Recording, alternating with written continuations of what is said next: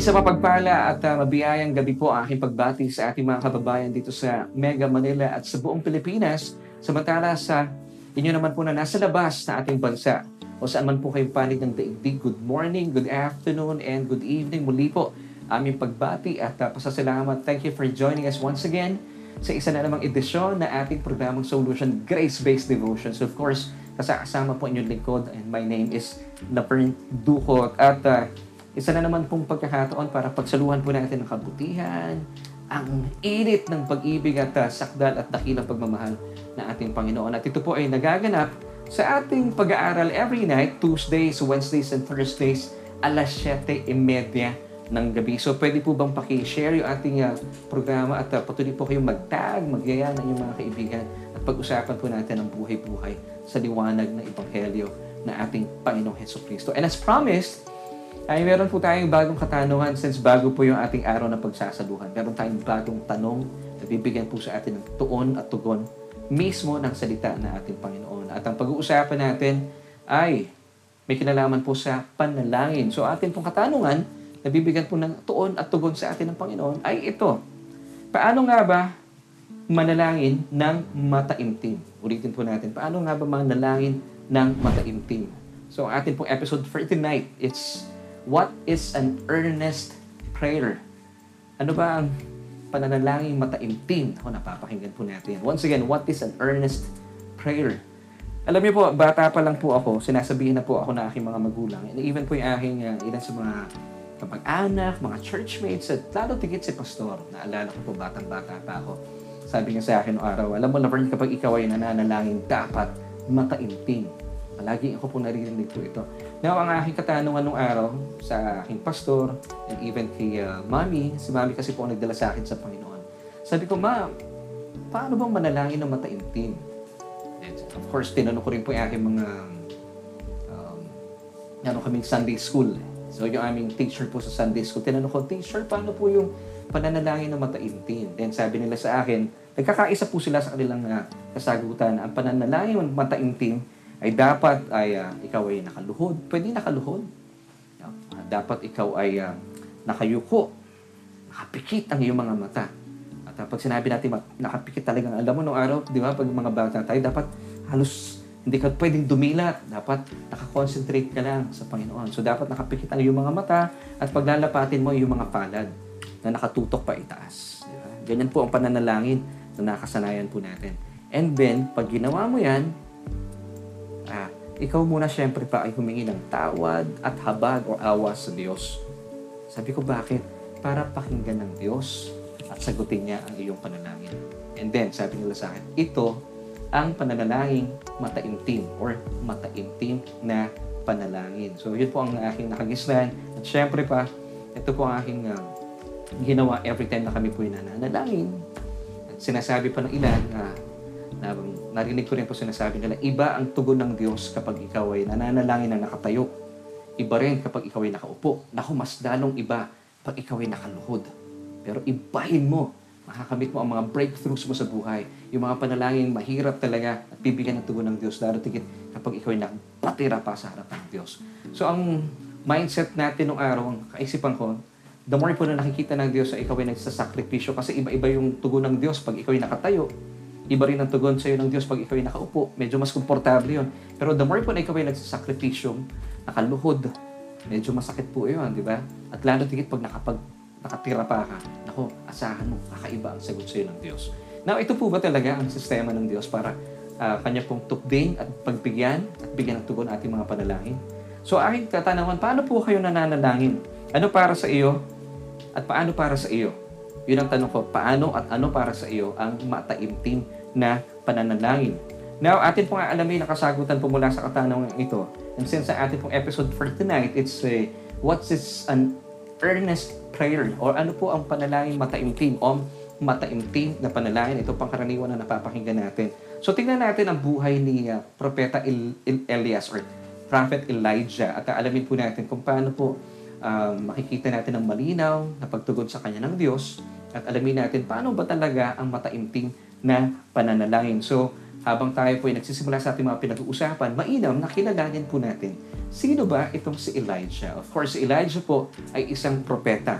Now, ano bang ibig sabihin ng propeta? Ang propeta po ay uh, siyang representante or representative ng Diyos para kanyang ipahatid at ipabatid sa mga tao ang kanyang mensahe. And in this case, mensahe niya para sa bansang Israel. Ngayon, ano pong kaibahan naman ng high priest sa isang prophet? Ang high priest naman, para po sa ating kamalayan, ay representante or representative ng mga tao para ipabatid po yung kanilang kahilingan, yung kanilang mga nais pong ipabatid sa Diyos. So, yun po ang kaibahan nila sa isa't isa. Samantala, si Elijah, isa po siyang propeta. Siya po ay isang propeta, pangkaraniwang tao. Babasa, basahin po natin ang katotohanan at bilang pagpapatunay na siya po ay kagaya rin po natin. James chapter 5 verse 16 or verse 17. Elijah was a man with a nature like ours. So malino po sa talatang ito na sinasabi na si Elijah po or si Elias sa uh, pangalan po niya sa salin sa wikang Pilipino, siya po ay tulad din po natin. Isa po siyang taong tulad natin, isang karaniwang tao na naranasan ang ating mga nararanasan sa panahong ito. So in other words, Elijah was a man with a nature like ours with the same emotional or physical limitations and shortcomings. Wala pong kakaiba sa kanya. Ang kaibahan lang po sa kanya, siya po itinawag ng Diyos bilang isang propeta. So parehas po tayo ni Elijah. So alamin natin, paano po siya makipag-ugnayan sa Diyos? So yung ating pong tanong sa ngayon ay uh, paano at ano para sa iyo ang mataimting na panalangin. So ituloy po natin. So si Elijah po ay uh, nabuhay sa panahon ng uh, paghahari ni uh, King Ahab. Siya po ay korap na hari at uh, kasama niya po ang kanyang asawang napaka-wicked, napaka-corrupt din, napakasama. Of course, kilala ninyo yan, si Jezebel. Napakalakas ng personality nito ni Jezebel. Kung saan, sila pong mag-asawa bilang tagapamuno ng Israel ng mga panahon yun, dinala po nila ang bansang Israel sa pagsamba sa kanilang Diyos-Diyosan na si Baal. Ngayon, ito po nagbibigay po ng problema at kabigatan kay uh, uh, Elijah. Siyempre, bilang propeta ng Diyos, ayaw po niya mapahamak ang kanyang minamahal na bansa ang kanyang mga kababayan. Kaya naman, dumating po siya sa punto na siya po ay nanalangin sa Diyos. At alamin natin, paano siya nanalangin? Ano yung mataimtim na panalangin? Dahil, di ba, meron pong sinasabi maraming tao, dapat mga ganitong klase ng mga problema, dapat you have to pray hard. Di ba, napapakinggan natin yan. So kung meron pray hard, meron ding pray soft. So meron ba talagang ganon? So dito po, kinakailangan po talaga ang laki ng problema. Titignan po natin sa perspective ng mga tao, ang buong bansa, ang buong Israel sa pamumuno ng korap na haring ito, si King Ahab. Kasama po isa pang napakasamang may bahay. Ang, ang ahirap pala ng gano'n, pag masama yung hari, kasi may kinalaman din yung may bahay. Di ba? So dito po ay naidala po nila ang bansang Israel sa pagsamba sa kanilang Diyos-Diyos ang si Baal. So bilang isang propeta, ayaw po nung propetang si Elijah na mapahamak ang kanyang bansang Israel at mapalayo. Actually, napalayo na po sila sa Diyos at siya po yung nanalangin. Ngayon, aalamin po natin paano siya nanalangin. Ngayon, ito po ang ilan po sa mga verses na ating pag-uusapan. 1 Kings chapter 17, verse 1. And Elijah the Tishbite of the inhabitants of Gilead said to Ahab, As the Lord God of Israel lives before whom I stand, there shall not be dew nor rain these years except at my word. Now, basahin po natin sa wikang Tagalog. Ito po muli ang pahayag po ni Elijah sa aring si Ahab. At talaga naman po wala po siyang takot na sinabi niya po ito. Once again, 1 Kings chapter 17 verse 1 sa Tagalog. Sabi ni sabi ni uh, Elijah, saksi si Yahweh, ang buhay na Diyos ng Israel na aking pinaglilingkuran. Hindi uulan, ni hindi magkakahamog sa mga darating na taon hanggat hindi ko sinasabi makapangyarihan po ang kanyang sinabi. Ha?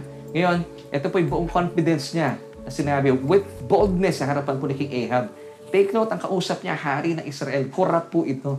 At napakasama po ng asawa nito, si Jezebel. Pwede po siyang papatay anytime. Pero bakit sadyang matapang si Elijah? Alam niyo kung bakit? Because yung kanyang confidence, yung kanyang boldness, ay, kay, kay Yahweh. Di ba sabi niya, sa saksi si Yahweh.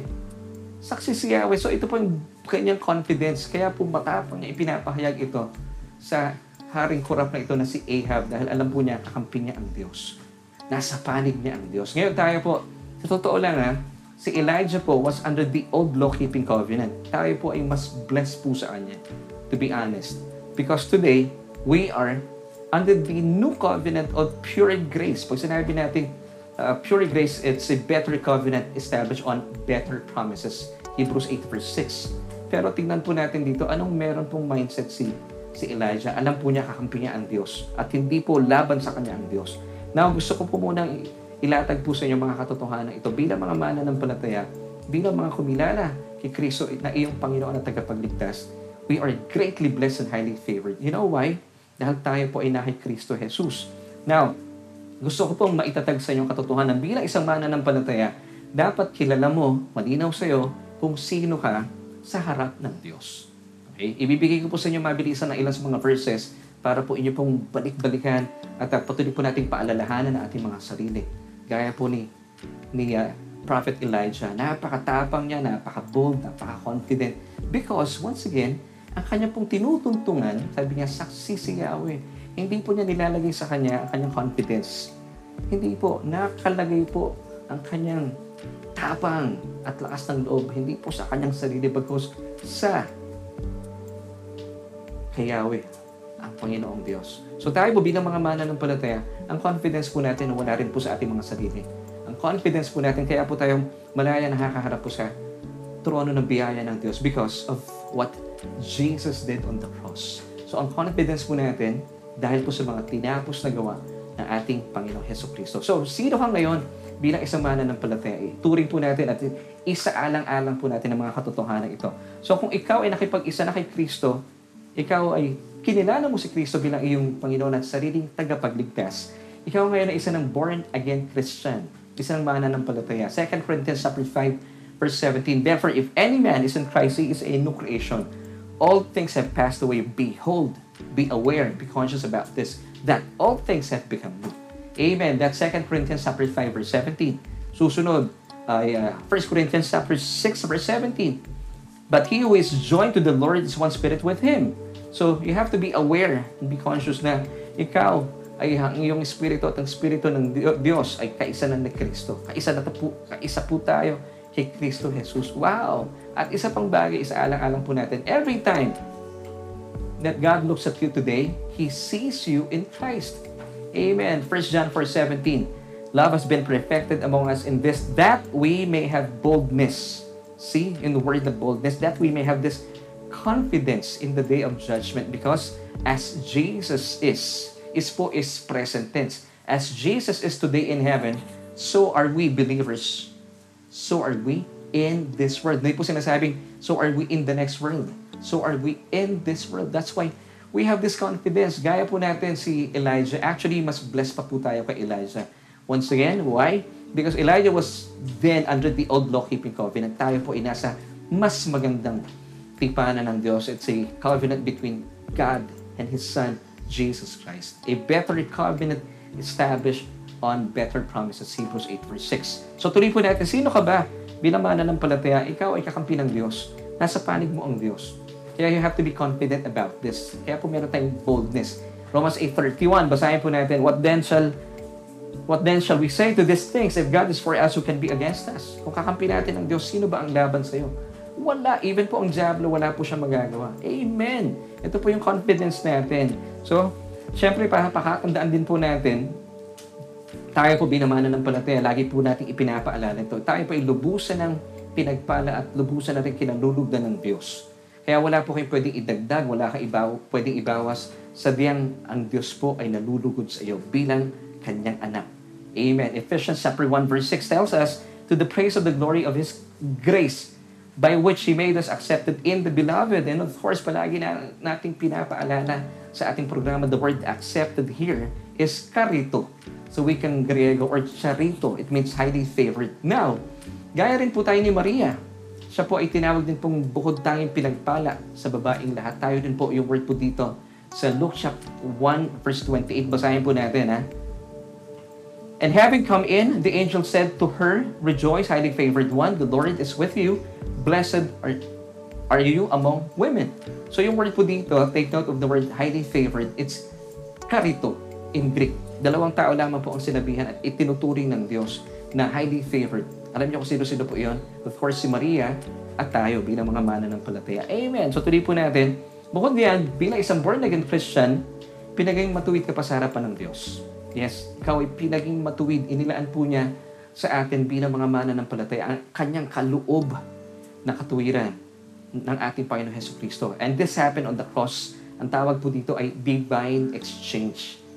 Inangkin po ng ating Panginoong Jesus nang ibinuntun po ng Diyos sa ating mga kasalanan sa kanyang katawan. Samantala, bilang mananampalataya, inangkin po natin bilang kaloob ang kanyang katuwiran. 2 Corinthians chapter 5 verse 21 tells us, For He, for God made Jesus who knew no sin to be sin for us, that we might become the righteousness of God in Christ Jesus. Wow! So mga kapatid, ito ka ngayon. You are now the righteousness of God in Christ Jesus. Come on, say it with me. I am now the righteousness of God in Christ Jesus. Now, sinasabi po natin ito, hindi po para mangyari. Sinasabi po natin ito because we are agreeing with God. And every time you say this, ibig sabihin, you are giving so much value sa ginawa po ng ating Panginoon. Amen. Now, ano pa po ang maganda po dito? Believing that you are now the righteousness of God in Christ Jesus. Naniniwala po kayo that every time you pray, talaga naman po meron kayong easy access sa Diyos. Why? Because ikaw ay matuwid. Ngayon, lahat po ng mga matutuwid. Sabi po ng kasulatan, ay pinapakinggan po ang kanilang mga panalangin. So mga kapatid, sa totoo lang po, ano, ako po bilang pastor, under shepherd ng Diyos, ng ating Panginoon Heso Kristo, pinagkatiwalaan po ng kanyang kawan. Of course, ang kawan ng mga tupa ay pag-aari po ng ating Panginoong Jesus dahil siya po yung chief shepherd.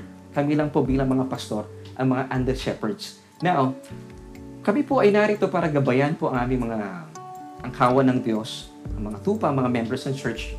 Narito po kami, pwede po namin kayo ipanalangin, wala pong problema doon. Kagalakan po namin yun. Pero ang katotohanan, bilang isang mananampalataya, hindi mo na kailangan si pastor kapag kayo po mayroong mga problema, mga bigat sa buhay.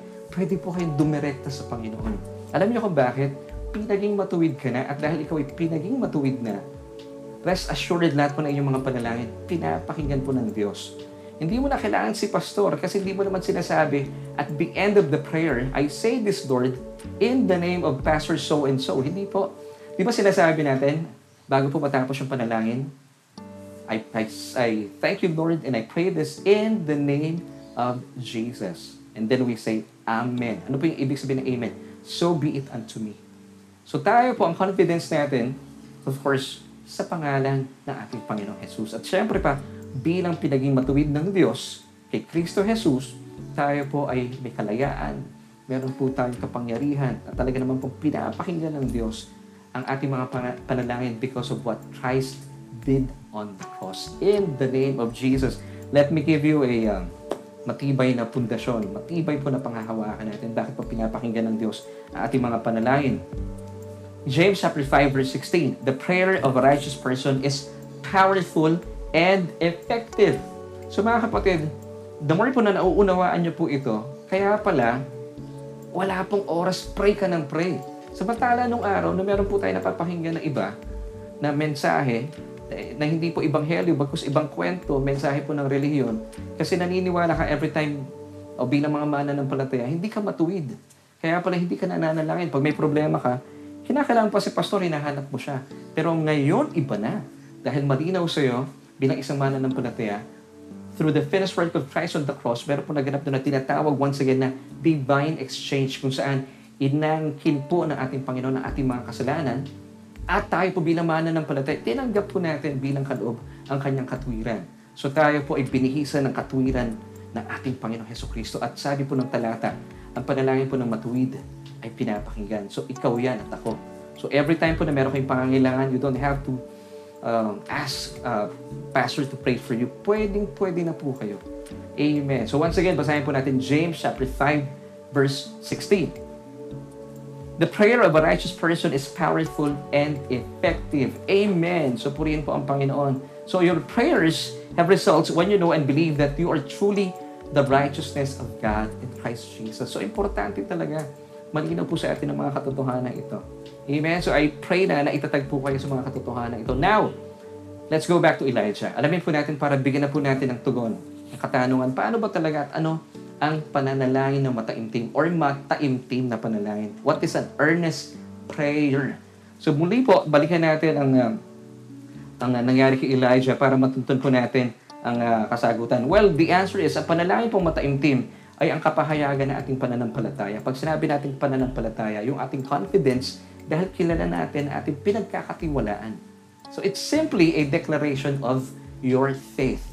Come on, sabihin po natin, ang mataimtim po or yung earnest prayer is simply a declaration of your faith or proclamation, kapahayagan ng ating pananampalataya. Narito po ang pahayag mismo ng ating Panginoong Jesus. Kung naalala niyo po, ito po ay pinag-usapan natin last week.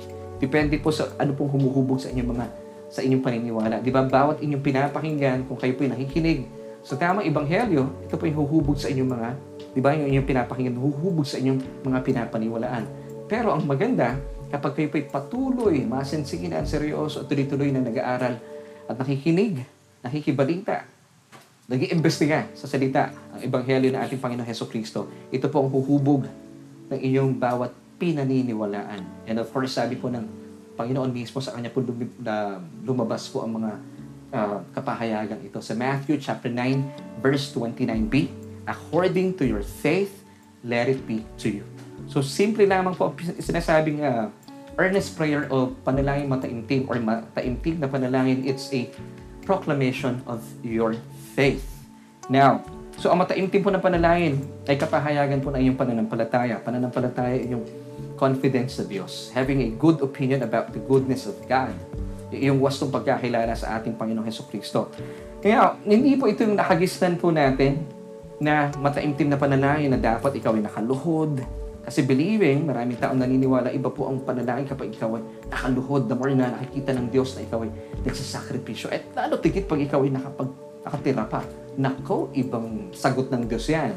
Ito po yung traditional at nakagisan po nating turo. Dapat ikaw ay, ay nakapikit ang iyong mga mata.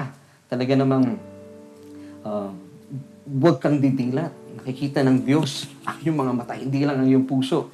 Dapat ikaw ay nakayuko at magkalapat po ang ating mga palad. Nakatuon, nakatuon pa, pataas. At syempre pa, samahan mo ng paghingi ng tawad at habag o awa sa Diyos. Bakit? Para lalo tigit pakinggan po ito ng Diyos. So ito po ang nating traditional na napakinggan base po sa definisyon ng mga tao o ng relihiyon. Ito ang mataimtim na panalangin. So mga kapatid, ito nga po ba ang tunay na mataimtim na pananalangin or earnest prayer? Well, alamin po natin mula po sa mga pangyayari sa buhay ni Prophet Elijah. Gaya po na aking paalala kanina, yung kanyang karanasan sa kanyang pagkikipag-ugnayan sa Diyos sa panahon ng pamumuno ni King Ahab. Paano po bang nanalangin si Elijah ng mga panahon ito at nakamit po niya ang katugunan ng Diyos sa kanya. Napakaganda po ng mga tagpong ito. So itinuturing po na mataimtim na panalangin or earnest prayer ang inyong panalangin kapag ipinapahayag mo ng lubusan, ng buong tapang, ng buong confidence, ng buong uh, may boldness ang iyong pananampalataya. Dahil naniniwala ka na panig sa iyo ang Diyos, hindi galit sa iyo ang Diyos. Amen. Lalo tigit tayo, mga nasa ilalim ng biyaya, purong biyaya ng Diyos. At uh, tayo po nasa ilalim ng tipanan ng Diyos. Mga kapatid, kakaiba po ito. So dito, gaya po sa panahon ni Elijah, sa ilalim po ng pamumuno ni Haring Ahaba, meron po siyang binigkas na ilang mga kataga napaka-powerful. Ipinahayag niya bilang mataimtim na panalangin or earnest prayer. Ano pong sabi niya? Going back to James chapter 5 verse 17. Sabi niya dito, hindi uulan o hindi rin makakaranas ng hamog hanggat hindi ko sinasabi. Basahin po muna natin. James chapter 5 verse 17. Elijah was a man with a nature like ours. And he prayed earnestly. Take note. And he prayed earnestly that it would not rain. And it did not rain on the land for three and six months. So when when the the prophet Elijah did pray, when he said, sabi lang niya, hindi ako, hindi po makakaranas ng ulan at hamog hanggat hindi ko sinasabi at sinasabi niya ito sa ngalan ni Yahweh, ang Diyos na buhay ng Israel. 1 Kings 17 verse 1. And Elijah, the Tishbite of the inhabitants of Gilead, said to Ahab, As the Lord God of Israel lives, before whom I stand, there shall not be dew nor rain for this years except at my word. Ang tindi nun. Sabi niya, at my word, walang ulan, wala ring hamog. Pero syempre sinabi niya po ito sa saksi si Yahweh. So yung confidence, once again ha, hindi po sa kanyang sarili, kay Yahweh. Ang buhay na Diyos ng Israel. Talagang binanggit niya po ito. So, at wala pong, makikita natin wala po sa mga talatang ating binasa, James chapter 5 verse 17 and 1 Kings chapter 17 verse 1, wala pong pagluhod, wala pong pagyuko, walang pagpikit ng kanyang mga mata, wala pong paglalapat ng mga palad, at wala pong nangyaring paghingi ng tawad at paghingi uh, po ng habag o awa sa Diyos. Wala tayong nabasa. Pagkos ang sinabi lang po niya, matapang nakapahayanan. Sang saksi si Yahweh, ang buhay na Diyos ng Israel, na walang mararanasang ulan ni hamog hanggat hindi ko sinasabi. Tindi no, na? Ngayon, ano pong turing po ng Diyos dito? Kung babalikan po natin ang James chapter 5 verse 16. Basahin ko po muli sa inyo. James chapter 5 verse 17 pala, 17. Elijah was a man with a nature like ours and he prayed earnestly. So this is a, this is an earnest prayer. Ito po ay panalangin mataimtim. Muli po wala pong pagyuko, walang pagluhod, wala pong paglapat ng mga palad na nangyari, wala pong paghingi ng tawad at wala pong paghingi ng habag o awa sa Diyos. Wala po.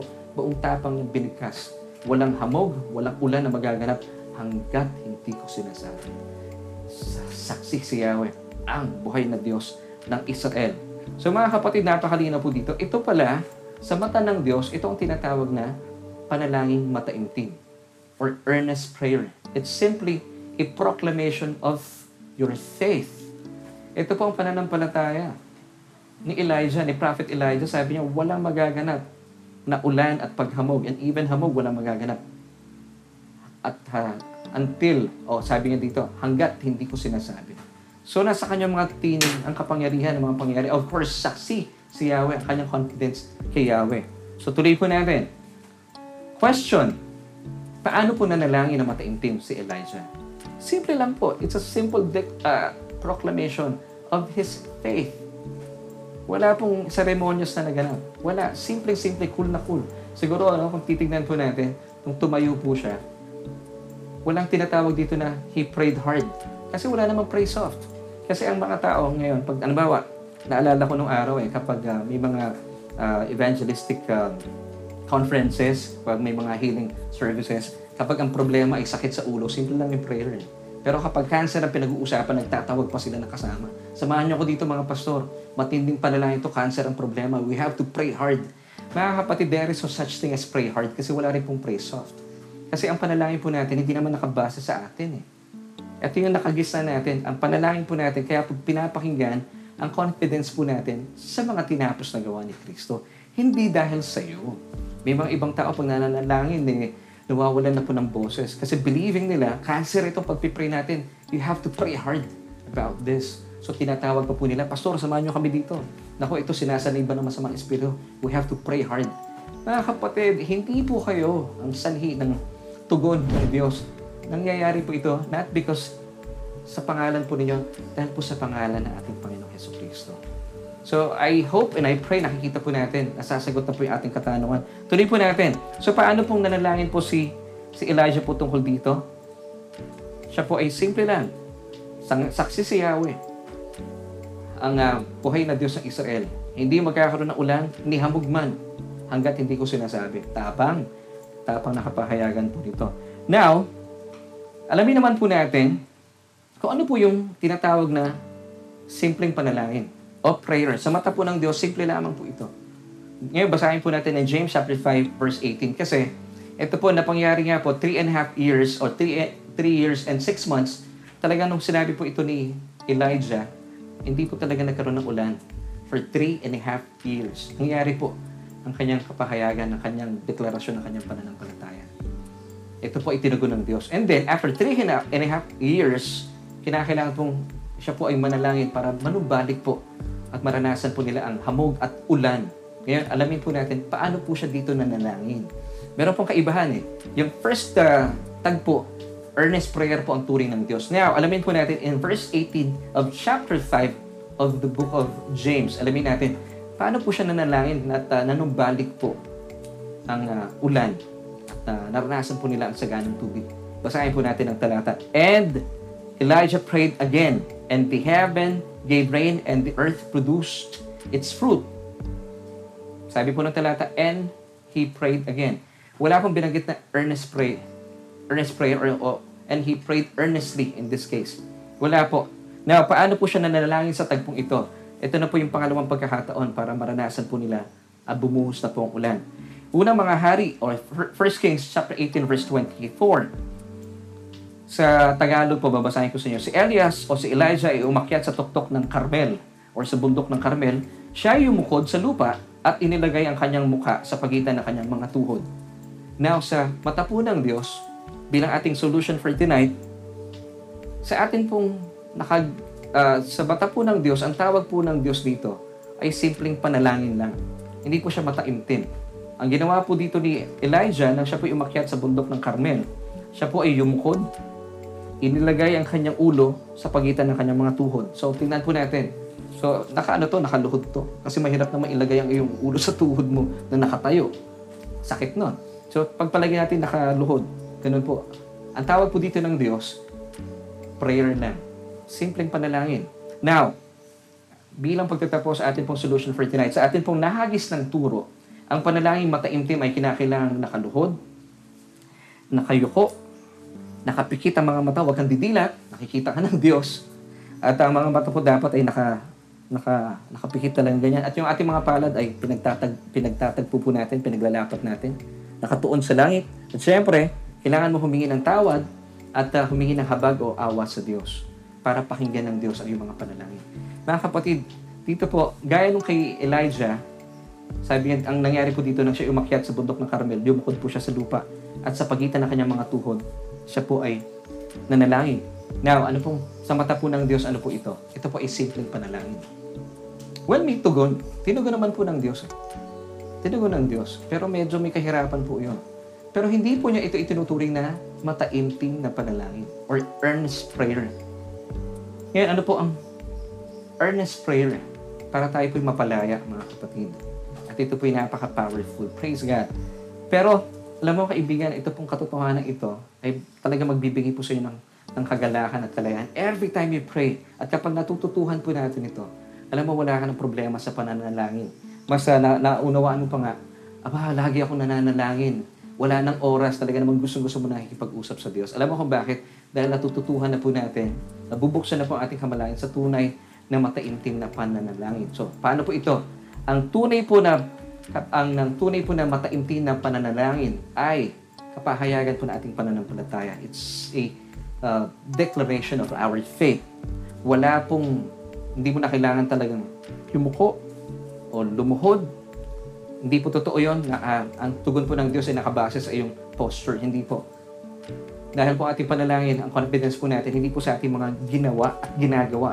Hindi ko nakaluhod ka, nakatira pa, kapapakinggan ka ng Diyos. Hindi po pinapakinggan po ng Diyos ang iyong mga panalangin because of the finished work of Christ on the cross. Remember, the prayer of a righteous person availeth much. Ikaw yan.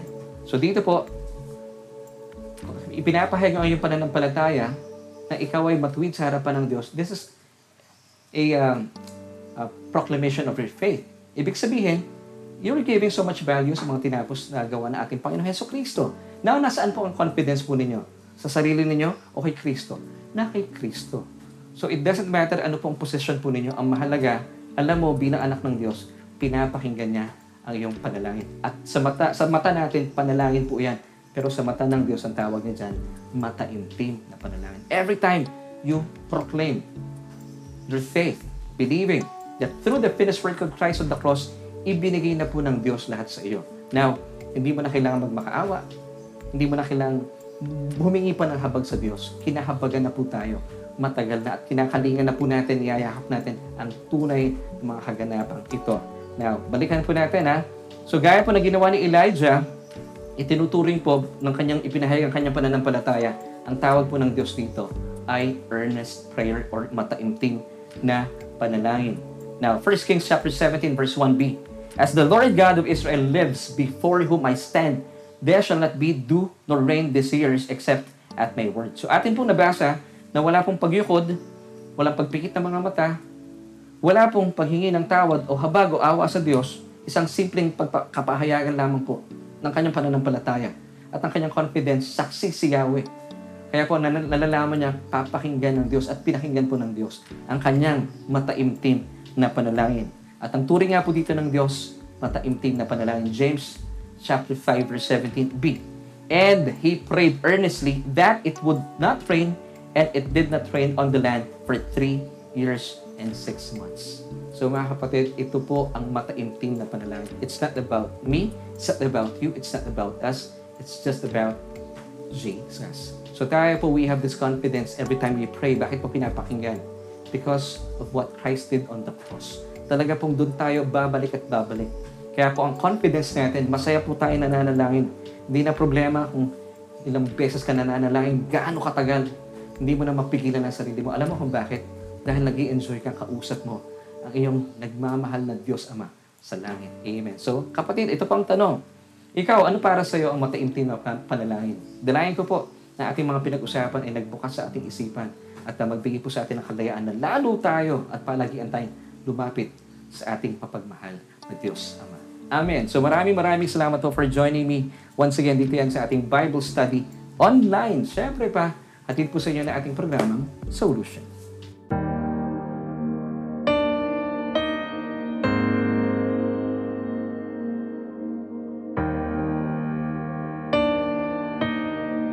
Wow, sobrang napakabuti po talaga ng Diyos at nakakatuwa po ang Panginoon. Nakaka, nakakapagbigay po ng kagalahan, nakapahingahan sa atin bilang mga mananampalataya.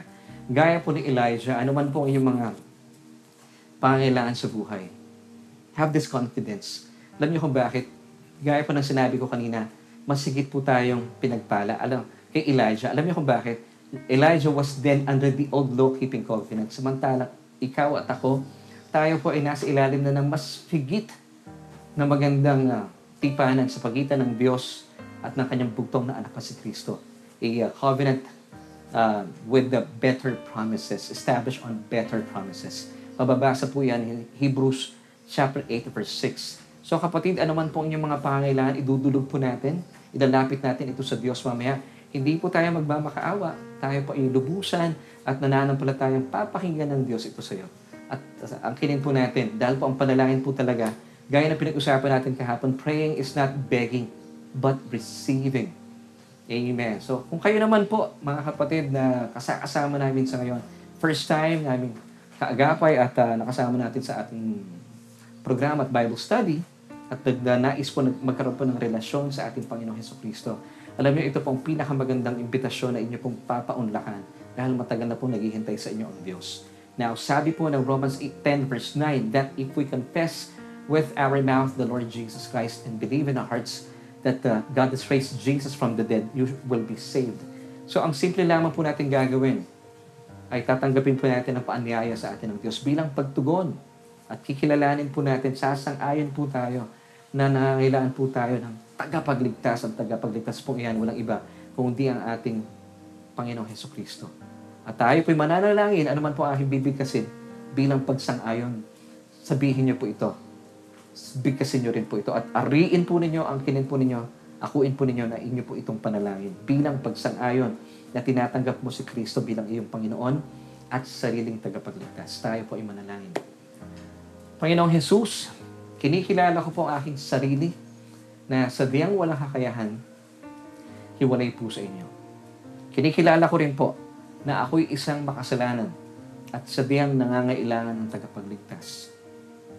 Kaya po sa araw pong ito, tinatanggap kita bilang aking Panginoon at sariling tagapagligtas.